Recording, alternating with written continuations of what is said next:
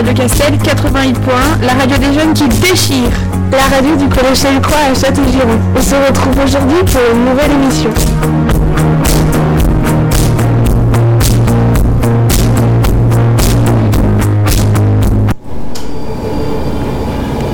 Bonjour, vous êtes sur Radio Castel 88.1. Pour commencer, nous, nous écouterons une interview exceptionnelle du jeune acteur Loupinard. Ensuite, nous serons avec Alexandra et moi, Amandine. Alexandra, quelle sera ta première chronique? Eh bien, ma première chronique sera une recette euh, de muffins aux pépites de chocolat. Ma deuxième chronique sera euh, sur la Corée du Sud. Ensuite, je vais vous parler de la tradition de Pâques après de Simone Veil et enfin pour finir de Serena Williams. Et toi Amandine? Moi je vais commencer par vous taper par vous par, vous parler du Sepak Takro, ensuite euh, du panda du panda, euh, de la journée de la femme, des films à l'affiche et pour finir je vais vous parler du savon. Bonne écoute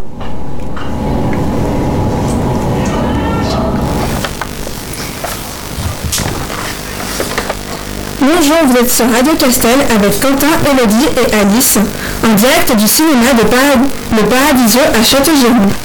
Nous avons la chance d'avoir avec nous Lopinard, un jeune acteur rennais de 17 ans à l'affiche de la guerre des loulous. Bonjour Bonjour. Euh, commençons tout d'abord par votre parcours? Euh, qu'est-ce qui vous a donné envie d'être acteur? Euh, ce qui m'a donné envie, c'est le, c'est le théâtre, on va dire. Parce que j'ai commencé le théâtre quand j'étais en primaire, dans mon ancienne école.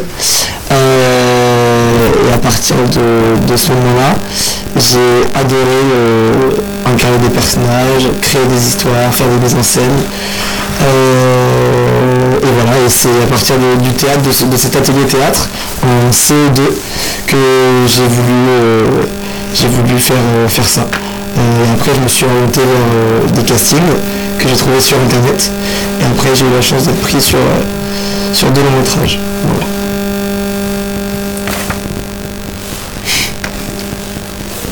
Est-ce un métier difficile? Est-ce un métier difficile? Je ne peux pas trop savoir. J'ai fait deux longs métrages.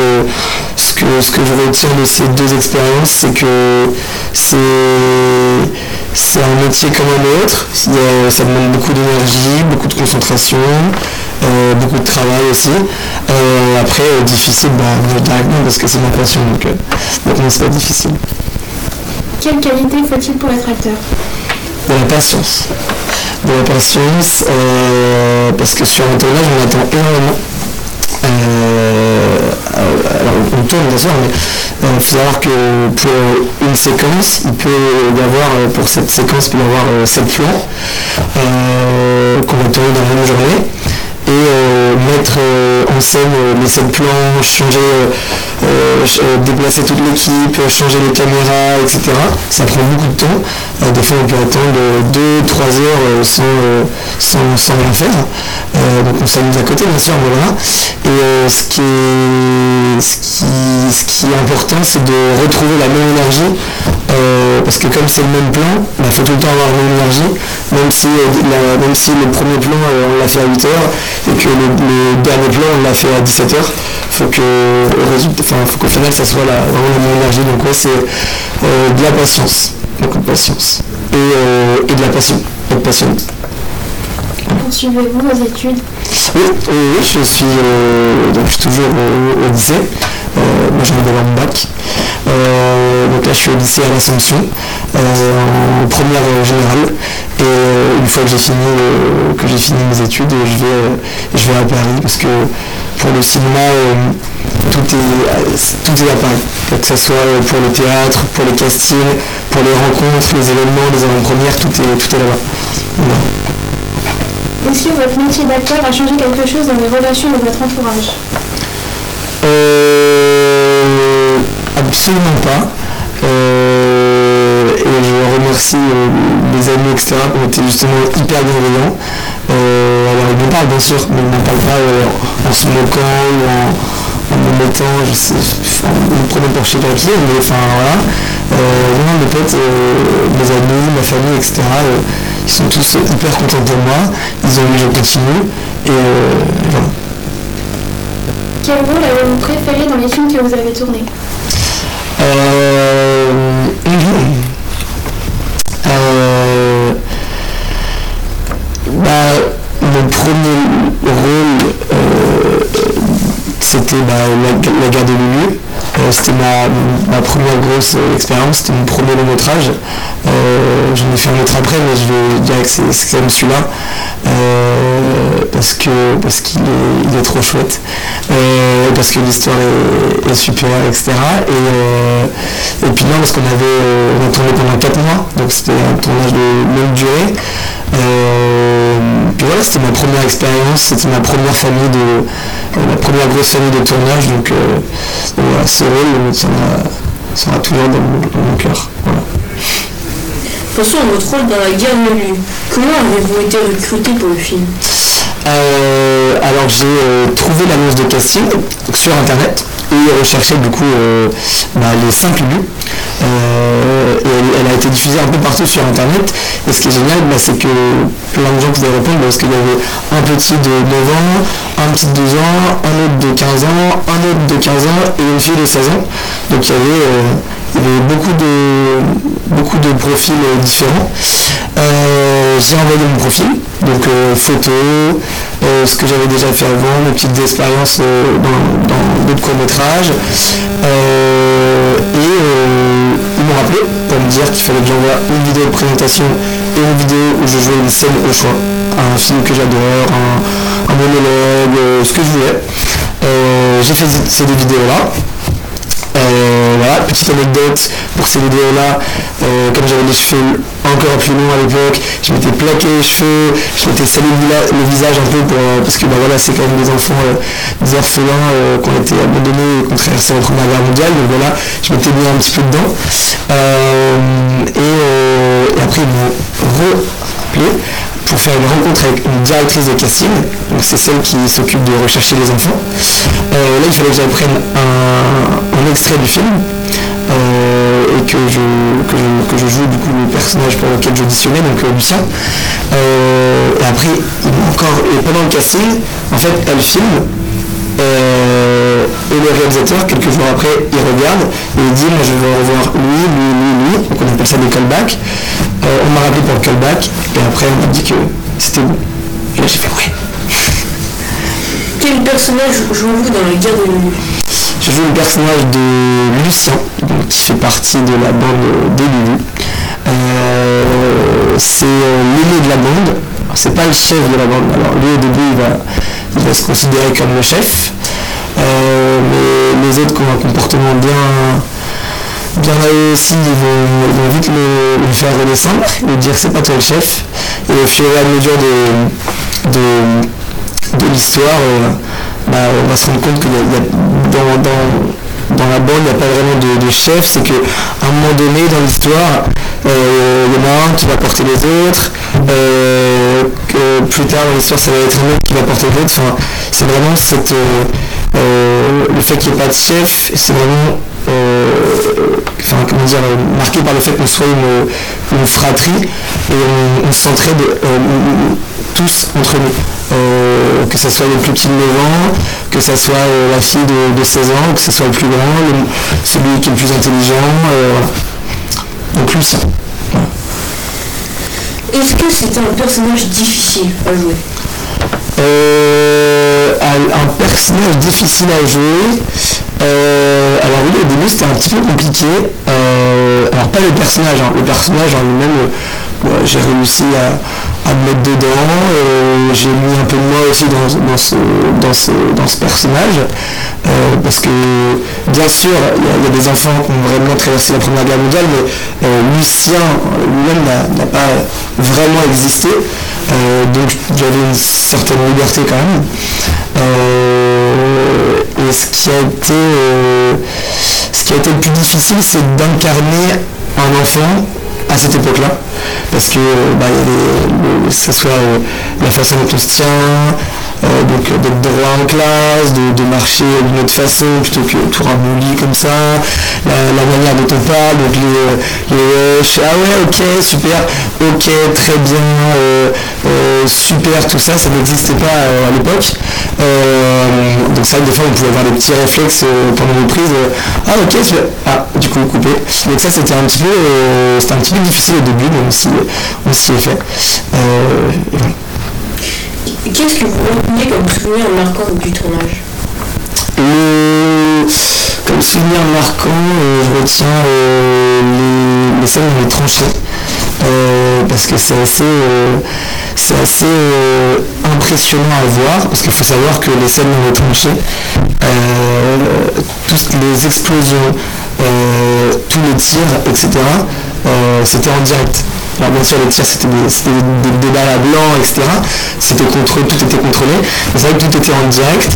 Et je me rappelle euh, le premier jour de tournage dans les tranchées, la première scène, on n'était pas encore on appelé pour jouer dans la scène, c'était un, plan euh, très large où on voyait, euh, un, assaut de, l'armée allemande. Et, nous, on devait quand même aller sur le plateau pour faire nos cours le matin, parce qu'on suivait aussi des cours même, c'est obligé. Et du coup, on nous a dit, bah, vous, allez en cours et tout. On a dit, ah, non, non, on ne peut pas aller en cours, enfin, on peut juste assister à, la première scène de les tranchées, etc. Euh, et, c'était un souvenir marquant, parce que je me rappelle, on était allé sur le plateau, euh, il y avait tous les figurants qui étaient en place, euh, les artificiers qui étaient prêts à actionner leurs boutons. C'était vraiment, c'était vraiment un petit orchestre, on va dire et euh, c'était hyper impressionnant. Euh, ils ont dit action et là pendant 40 euh, secondes non-stop, ça explosait, il y a des figurants qui, tombaient, ça tirait, on avait des, des boules caisses pour, pour, pas que ça me fasse trop mal. Mais les scènes dans les tranchées c'était hyper impressionnant parce que c'était bah, réaliste et qu'on était, on était vraiment en immersion totale. Où le film a-t-il été tourné? Le film a été tourné dans le Nord, alors on a tourné dans beaucoup de villes, toutes les villes, je ne sais pas précisément, je ne me rappelle plus. On a tourné dans le nord, euh, autour de, 50 ans. Qu'avez-vous ressenti en voyant le film pour la première fois? Alors en voyant le film pour la première fois, je suis sorti et j'ai tout oublié. En fait parce que j'avais euh, il y, avait trop d'informations. Je me rappelle la première fois que j'ai vu le film, je l'ai vu avec euh, tous les autres Lulu et toute l'équipe du tournage, donc pour une projection d'équipe. Et euh, on était tellement euh, l'idée de voir le film, l'idée de se retrouver, etc. on s'est mis au premier rang, tous ensemble, donc on était, on était, enfin, on voyait rien du tout, etc. Et, chaque scène, on disait Ah, il y a ça, tu te rappelles ce moment-là, ah, tu te rappelles quand on était tombé là, et tout. Et on n'a pas vraiment profité du film. Euh, mais, la première fois qu'on a vu le film, on, faisait que de rigoler, enfin, on était, on émerveillés, il y avait des plans qu'on découvrait. Euh, c'est la première fois qu'on se voyait à l'écran tous, euh, donc c'était assez, assez troublant, mais c'était très drôle. Est-ce que vous avez regardé les critiques du film en, teniez-vous compte euh, oui, oui, j'ai regardé les, critiques du film. moi, j'aime bien regarder les critiques, beaucoup, beaucoup, beaucoup, qu'elles soient négatives ou positives. Euh, et euh, quand elles sont positives, bah, ça fait toujours plaisir parce que je suis content pour le travail qu'on a fait, pour le travail de l'équipe. Et quand elles sont négatives, bah, après il y en a qui sont négatives pour être négatives et qui sont pas du tout euh, sont pas du tout réfléchies. mais quand elles sont négatives et que je sens qu'il y a une petite part de vérité, bah, j'essaie de, de la prendre et de me dire ouais peut-être, ok, là il a raison, bon là il en rajoute. Donc il euh, faut, regarder toutes les critiques parce que si on regarde que les critiques positives, euh, euh, on ne peut pas, pas, avancer. Passons à la dernière partie de notre interview, Lupinard en 10 secondes.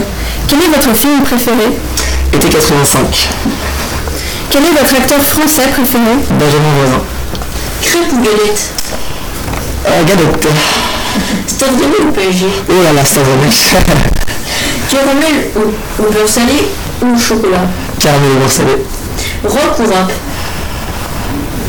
Ni l'un ni l'autre. On arrive donc à la fin de notre interview. Deux dernières questions. Avez-vous des projets d'avenir en tant qu'acteur euh, Pour l'instant, non.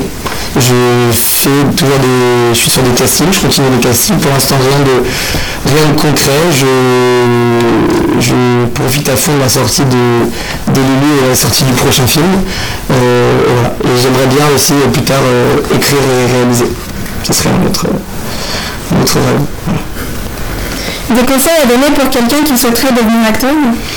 Euh, alors je le dis, euh, dis souvent, mais c'est vrai que euh, faire son propre chemin, je trouve ça hyper important, et ne pas se dire, alors bien sûr on peut avoir des modèles, on peut, suivre le parcours de certains acteurs, mais pas, pas se heurter à des, des préjugés en disant ah non je suis comme ça donc je peux pas ah non lui il a fait ça donc je pourrais pas.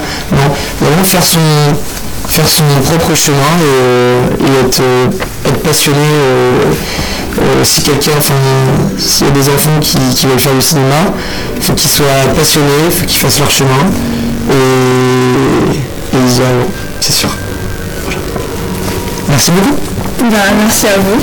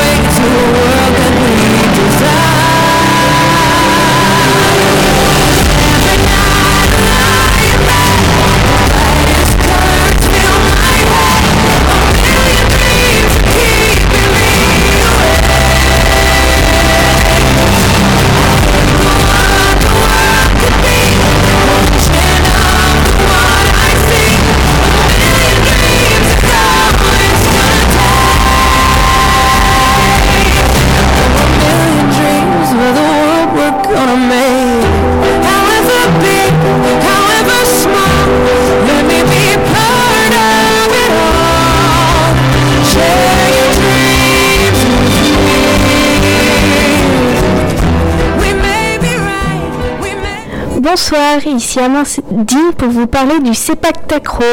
Le sepak takraw est un sport collectif. En malais indonésien, le sepak signifie donner un coup de pied et takraw veut dire balle. Le sepak est un le sepak est un sport proche du volley. Il se pratique généralement en Indonésie, en Malaisie, au Cambodge, au Laos et en Thaïlande. En Thaïlande, ce sport est considéré comme un sport national. Ce sport se pratique en deux équipes avec une balle sur le terrain de 13,40 mètres par 6,10 mètres, séparés en deux camps par un filet. Avant de renvoyer la balle dans le camp adverse, ils peuvent se faire trois passes entre eux ou à eux-mêmes.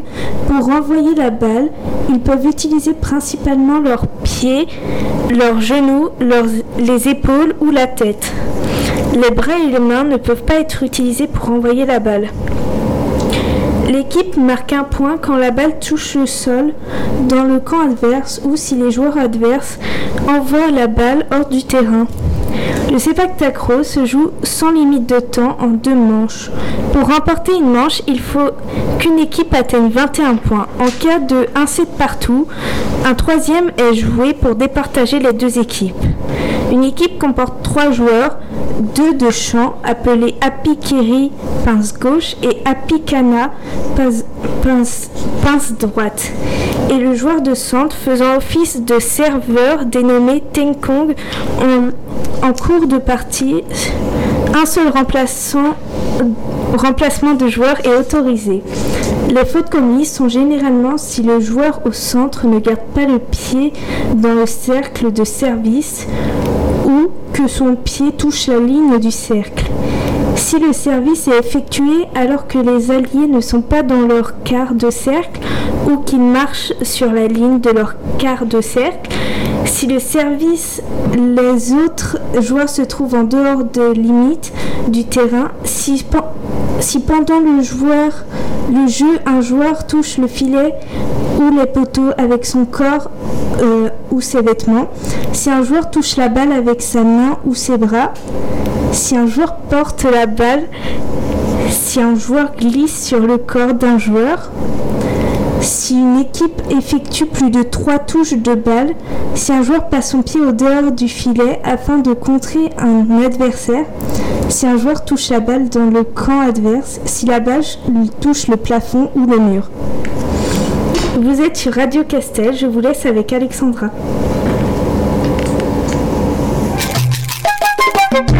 Radio Castel, on aime. Radio Castel, on aime. Radio Castel, on aime. Radio Castel, on aime. Radio Castel, on aime. Radio Castel, on aime. Radio Castel, on aime. Radio Castel, on aime. Radio Castel, ma radio préférée. Quelle expérience en collège. Radio Castel, on aime.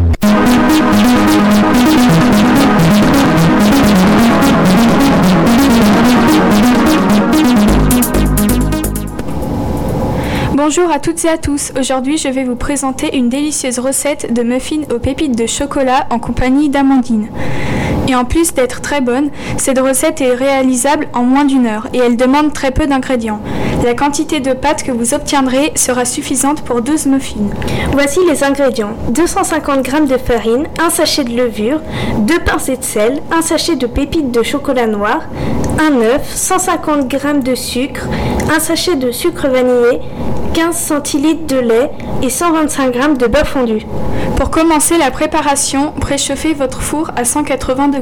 Ensuite, mélangez la farine, la levure, le sel et les pépites de chocolat dans un saladier. Puis, battez l'œuf avec les deux sucres, le lait et le beurre dans un autre saladier. Après, réunissez les deux sans trop travailler la pâte. Et pour finir, versez la pâte dans 12 moules à muffins beurrés et enfournez 20-25 minutes à 180 degrés. Démoulez le moule 5 minutes après la sortie du, du four et dégustez. J'espère que cette recette vous a plu. C'était Alexandra et Amandine sur Radio Castel. On va vous laisser avec le chocolat.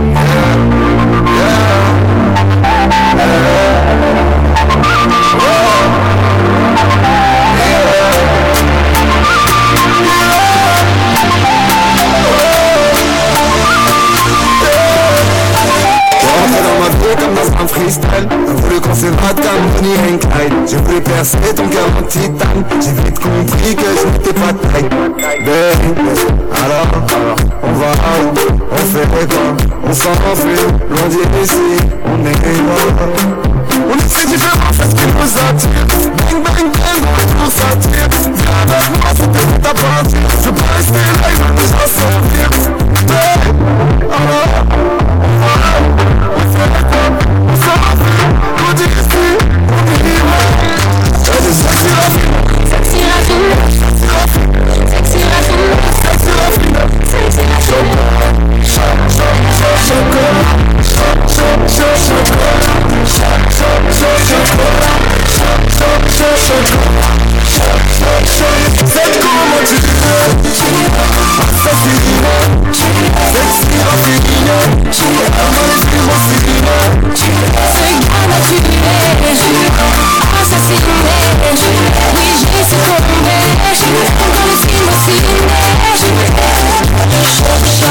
Chocolat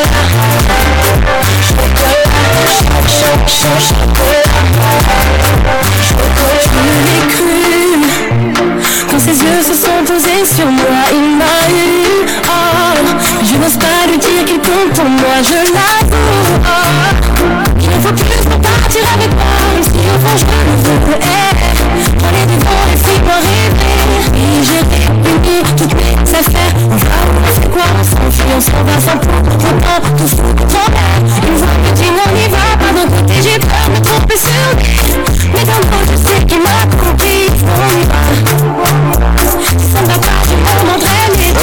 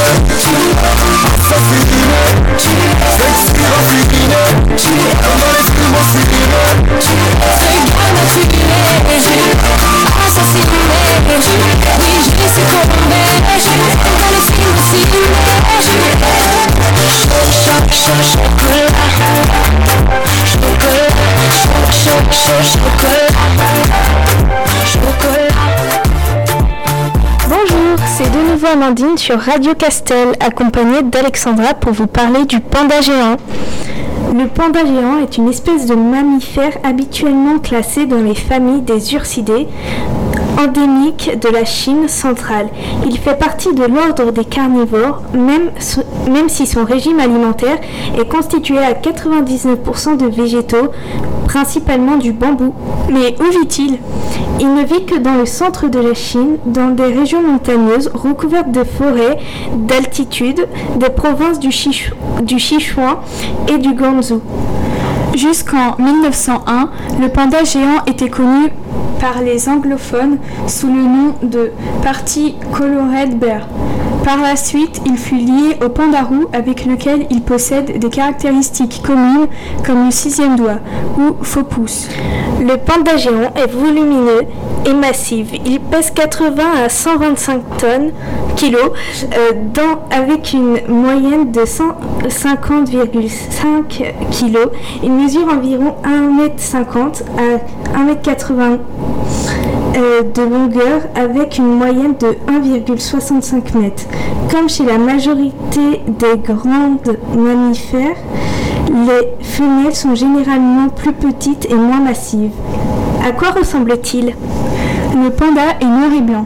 Il est majoritairement constitué de blanc avec les oreilles, les pattes et le contour des yeux noirs.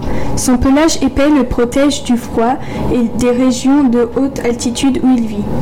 Herbivore, il a de puissantes dents pour broyer les bambous, il possède 42 dents, son ouïe et son odorat sont très fins, il utilise surtout ses deux sens pour s'orienter et se repérer. Sa vue, en revanche, est plutôt médiocre, moins bon que celle du chat ou de l'homme. Le panda géant est habituellement représenté mangeant paisiblement du bambou, plutôt que chassant ce qui ajoute à son image de l'innocence. En effet, euh, bien que se classer parmi les carnivores, cet animal se nourrit principalement de végétaux. Même s'il a été rapporté qu'il mange à l'occasion des œufs et des insectes, son régime alimentaire est constitué à 99% de végétaux, quasi uniquement de bambou. Il peut en manger jusqu'à 20 kg par jour. Son faux pouce lui permet de cueillir et de tenir les tiges de bambou. Il passe près de 14 heures par jour à mastiquer les à mastiquer. Les pousses sont avalées tout entières, mais ne garde que le cœur rejeté et rejette l'écorce. Le transit intestinal dure environ 8 heures. Beaucoup de forêts de bambou chinoises sont aujourd'hui exploitées par l'homme ou ont été défrichées pour devenir des terres cultivables. C'est une des raisons de la forêt régression, de la forte régression de l'espèce qui ne dispose plus de son aliment de base. Vous êtes sur Radio Castel, je vous laisse en compagnie d'Alexandra. Salut, c'est Mathis et je vais vous parler de la Révolution française. Alors, tout d'abord, la Révolution française a eu lieu en 1789. Mais Mathis, c'est quoi ça? Mais enfin, c'est de la culture générale, bien sûr. Salut, c'est Mathis. Bonjour à tous, maintenant, moi et Amandine, nous allons vous parler de la Corée du Sud. Pour commencer, la Corée du Sud se trouve sur le continent d'Asie. Sa capitale est le Séoul depuis 1948. La monnaie sud-coréenne est le won depuis 1962. Il y a 51,74 millions d'habitants sur une superficie d'environ 100 000, km. Le seul, le seul pays voisin est la Corée du Nord. Maintenant, je vais vous citer plusieurs personnalités connues. BTS qui a prouvé sa position euh, auquel du groupe en étant en tête de la liste des 40 célébrités les plus puissantes de Corée pendant deux années consécutives. Blackpink a également atteint la deuxième place avec de nombreuses réalisations remarquables dans de nombreux domaines, tels que la mode, la musique, le divertissement et plus, et notamment avec un titre, Doudou Doudou, qui a eu plus de 2 milliards de vues. Connu comme le monstre de l'industrie du sport, coréenne, le joueur de baseball Ryu Yoon-jin a facilement pris la troisième place, dépassant une série de noms célèbres. Sun Young-min est le seul joueur de football à figurer sur la liste. Bien qu'il soit en activité depuis 30 ans, le MC national Yo Jae-suk est toujours dans le top 7 de la liste des stars puissantes. On espère que ça vous a plu. On va maintenant vous laisser écouter Clown de Soprano.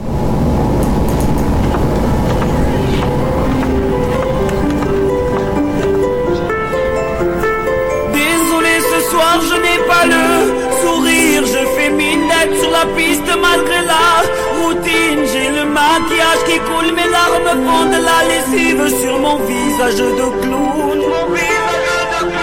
Je sais bien que vous n'en avez rien à faire de mes problèmes quotidiens, de mes poubelles, de mes colères. Je suis là pour vous faire oublier. Vous voulez que ça bouge Ce soir je suis payé. Je remets mon nez rouge.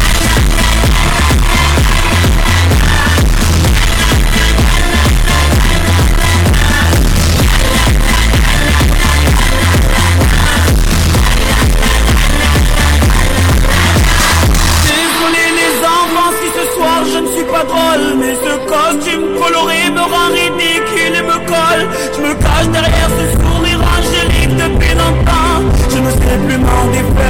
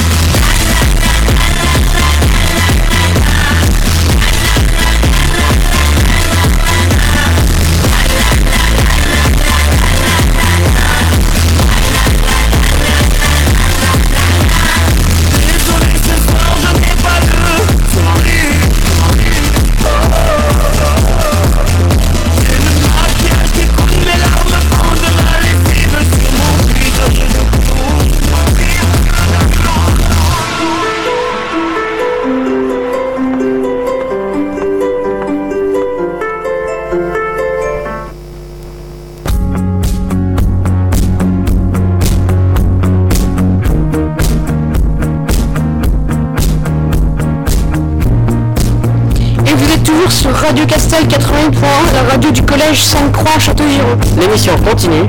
Pour de nouvelles chroniques et de nouvelles musiques.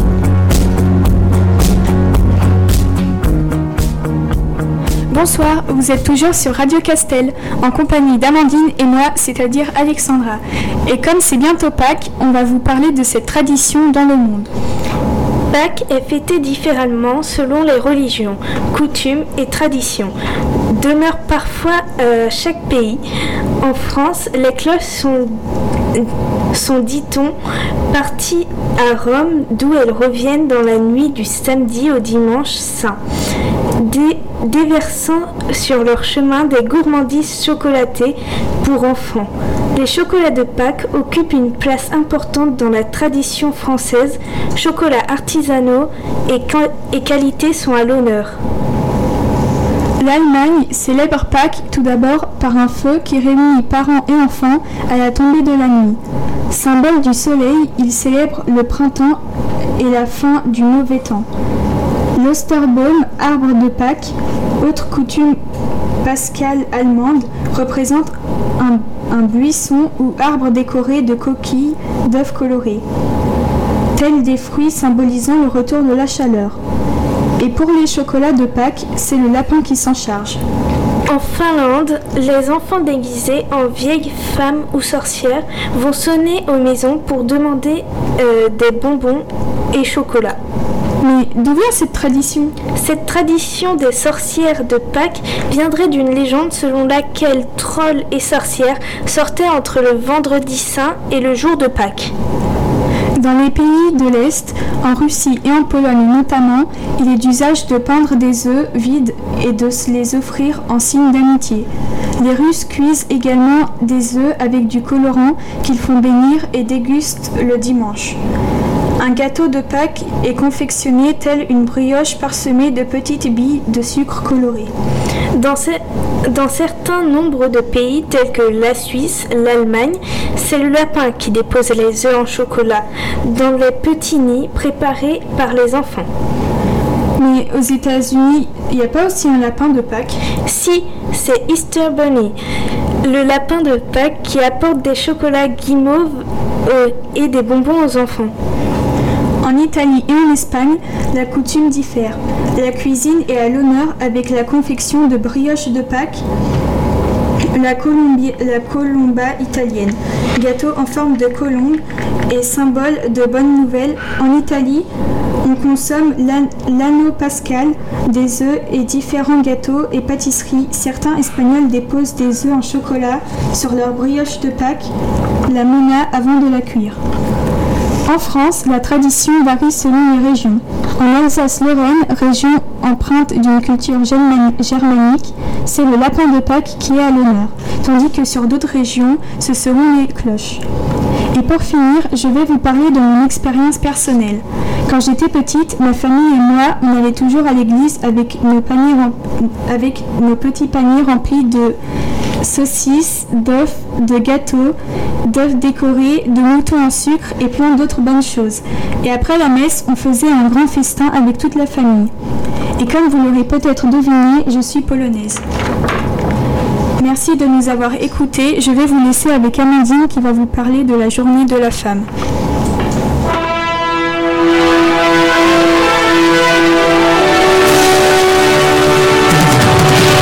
Chanteur, Chanteuse, danseur, danseuse, acteur, actrice. C'est la rubrique Personne célèbre.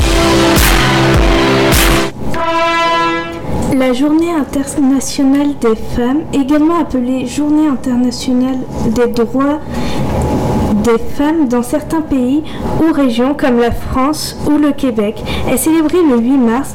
C'est une journée internationale permettant mettant en avant la lutte pour les droits des femmes et notamment pour la fin des, inégalités par rapport aux hommes. Cette journée est issue de l'histoire des luttes féministes menées sur les continents européens en Amérique. C'est la Russie soviétique qui est le premier pays à l'officialiser en 1921 en faisant un jour férié mais non chômé jusqu'en 1965. L'événement restera principalement cantonné au pays du bloc socialiste jusqu'à la fin des années 60, lorsqu'il sera repris par la deuxième vague féministe. C'est finalement en 1977 que les Nations Unies officialisent la journée, invitant tous les pays de la planète à célébrer une journée en faveur des droits des femmes.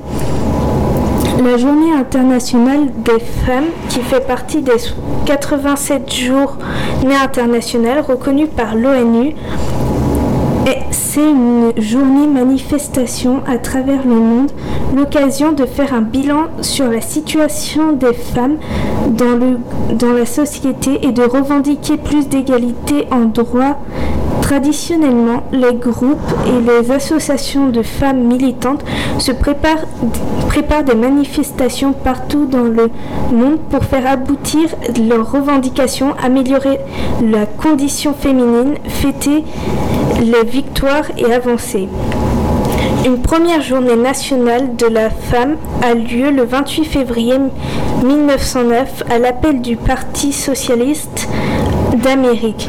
Cette journée est ensuite célébrée le dernier dimanche de février jusqu'en 1913. Une des premières journées des femmes en Europe a été organisée en Belgique le 11 novembre 1972 en présence de Simone de Beauvoir et a rassemblé 8000 femmes. Le 8 mars 1977, reprenant l'initiative communiste à la suite de l'année internationale des femmes de 1975, l'Organisation des Nations Unies adopte une résolution enjoignant à ces pays membres de célébrer une journée des Nations Unies pour les droits de la femme et la paix internationale, plus communément appelée par l'ONU Journée internationale de la femme. Vous êtes sur Radio Castel et je laisse la parole à Alexandra.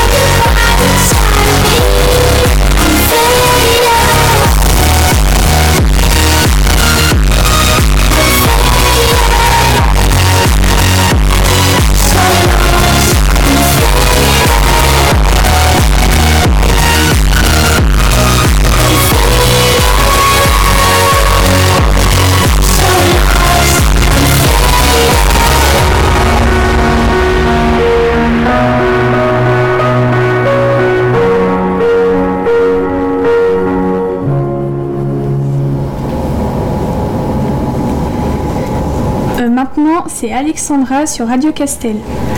Je vais vous parler de Simone Veil. Née dans une famille juive aux origines lorraines, elle est déportée à Auschwitz à l'âge de 16 ans durant la Shoah, où elle perd son père. Son frère et sa mère, rescapés avec ses sœurs Madeleine et Denise, elle aussi déportée. Simone Jacob épouse Antoine Veil en 1946. Puis, après des études de droit et de sciences politiques, entre dans la magistrature comme haut fonctionnaire. En 1974, elle est nommée ministre de la Santé par le président Valéry Giscard d'Estaing, qui la charge de faire adopter la loi dépénalisant le recours à l'interruption volontaire de grossesse, loi qui sera ensuite couramment désignée comme la loi Veil. Elle apparaît dès lors comme icône de la lutte contre la discrimination des femmes en France. Elle est la première présidente du Parlement européen, nouvellement élue au suffrage universel, une fonction qu'elle occupe de 1979 à 1982. De façon générale, elle est considérée comme une des promotrices de la réconciliation franco-allemande et de la construction européenne.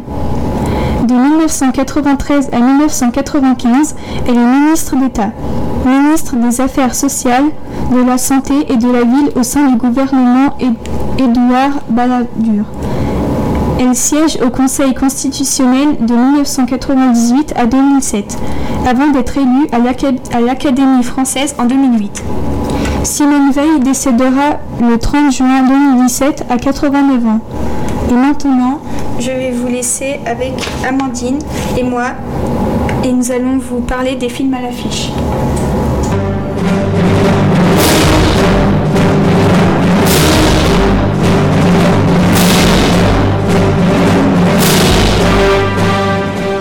Auditeur, je suis ton animateur. C'est la rubrique cinéma.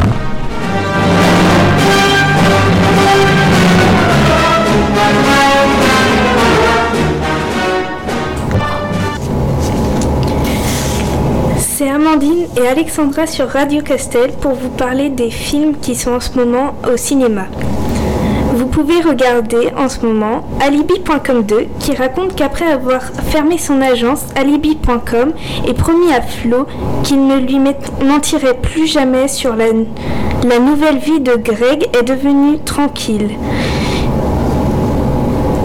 tranquille pour plus longtemps lorsqu'il décide de demander Flo en mariage. Greg est au pied du mur et se doit de résoudre à, présenter sa famille. Astérix et Obélix, l'Empire du Milieu. Nous sommes en 50 avant Jésus-Christ. L'impératrice de Chine est emprisonnée suite à un coup d'État fomenté par Deng Xiqin, un prince félon.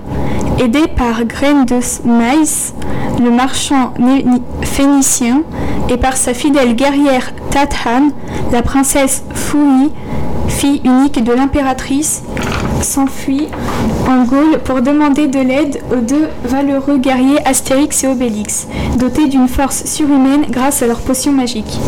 Ant-Man et la guêpe. Quantumania, les super-héros Ant-Man et la guêpe vont explorer la dimension subatomique intégrée avec d'étranges nouvelles créatures et se lancer dans une odyssée qui les poussera au-delà des limites de ce qu'ils pensaient être possible.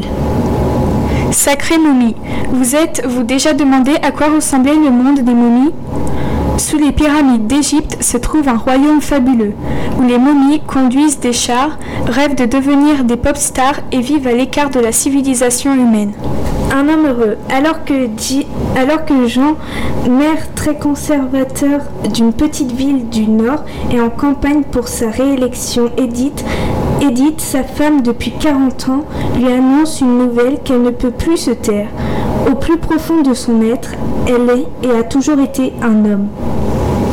Creed 3 Idole de la boxe et entouré de sa famille, Adonis Creed n'a plus rien à prouver, jusqu'au jour où son ami d'enfance, Damian, prodige de la boxe lui aussi, refait surface. À peine sorti de prison, Damian est prêt à tout pour montrer sur le ring à tout pour monter sur le ring et reprendre ses droits. Avatar, la voix de l'eau, se déroule plus d'une décennie après les événements relatés dans le premier film Avatar. La Voix de l'eau raconte l'histoire des membres de la famille Sully, les épreuves auxquelles ils sont confrontés, les chemins qu'ils doivent emprunter pour se protéger les uns des autres, les batailles qu'ils doivent mener pour rester en vie et les tragédies qu'ils endurent. Vous êtes sur Radio Castel 88. Je vous laisse avec Alexandra après une petite pause musicale.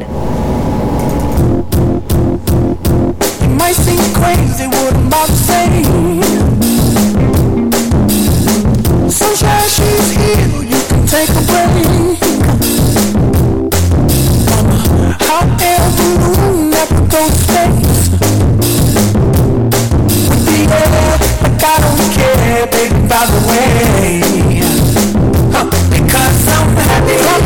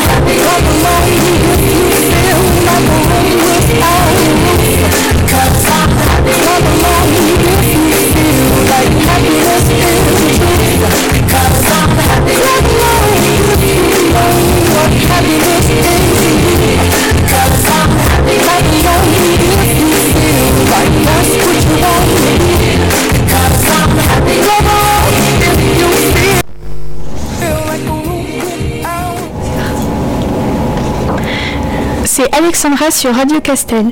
Je vais vous parler maintenant d'une très grande joueuse de tennis, Serena Williams. Serena Williams est une joueuse de tennis américaine née le 26 septembre 1981 à Salino. Née Serena Jamaica Williams, c'est la sœur cadette de Venus Williams.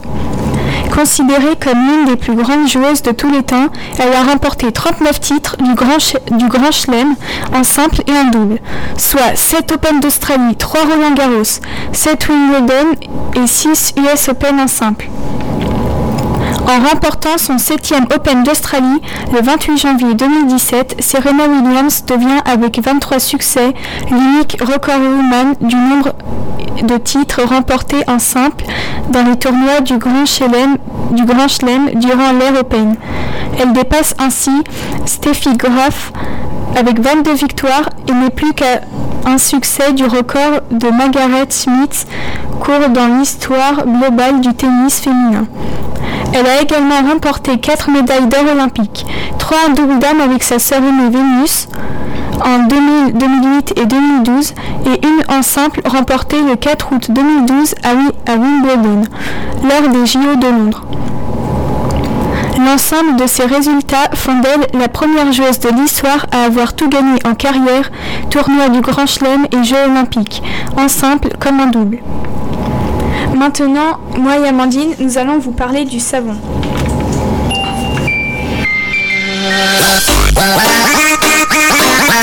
Eh, j'ai une idée complètement insolite. Mais c'est quoi encore ton idée folle? Du jour d'aller voir les éléphants roses. Mais non, c'est encore mieux. Écoutez ces infos insolites. C'est la rubrique Info Insolite.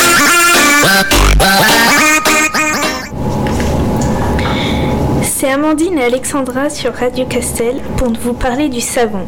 Le savon est un produit liquide ou solide composé de molécules amphiphiles obtenues par une réaction chimique entre un corps gras et une base forte, spécifiquement l'hydroxyde de sodium pour le savon ou l'hydroxyde de potassium pour le savon noir. C'est le sel d'un corps gras et du potassium ou du sodium. Cette réaction est effectuée à chaud ou à froid. Selon les périodes et les lieux, il a été considéré comme un produit cosmétique, un produit d'hygiène et ou comme un excipient ou encore comme une substance active, permettant la réalisation de médicaments ou de cosmétiques destinés à traiter aussi bien la gale que les brûlures, de réaliser des purges ou de mettre au point des préparations pour adoucir ou blanchir les mains ou pour allonger des cils. Les savons commerciaux sont des mélanges de sel, de sodium ou de potassium et d'acide gras. La longueur de la chaîne carbonée et surtout la présence d'insaturation, c'est-à-dire de double liaison, affectent les propriétés macroscopiques du savon, induisant par exemple une rigidité ou une mobilité spécifique. Les savons sont obtenus grâce à la réaction de saponification à partir du mélange de corps gras et d'une base forte. Le corps gras consiste en un triester de glycérol et d'acide gras appelé couramment triglycérides d'acide gras. Les molécules des savons communs comportent une chaîne de 8 à 19 atomes de carbone selon les corps gras utilisés, associés à une tête polaire.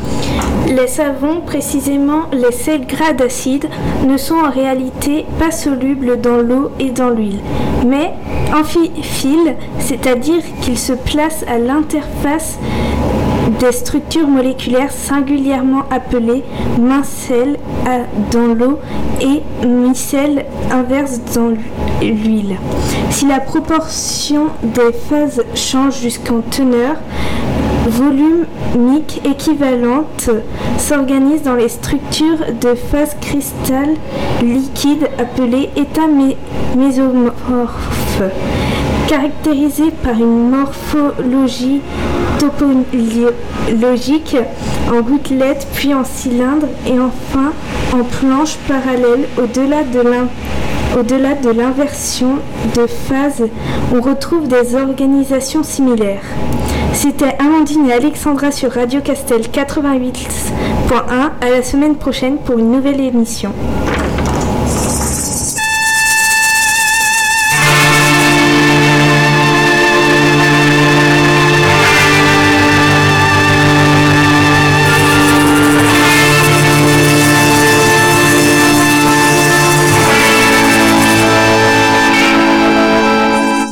Eh bien, j'espère que vous avez passé un bon moment sur Radio Castel 88.1, pays de Château-Giron. C'est déjà fini et on se retrouve la semaine prochaine pour une nouvelle émission à partir de 17h.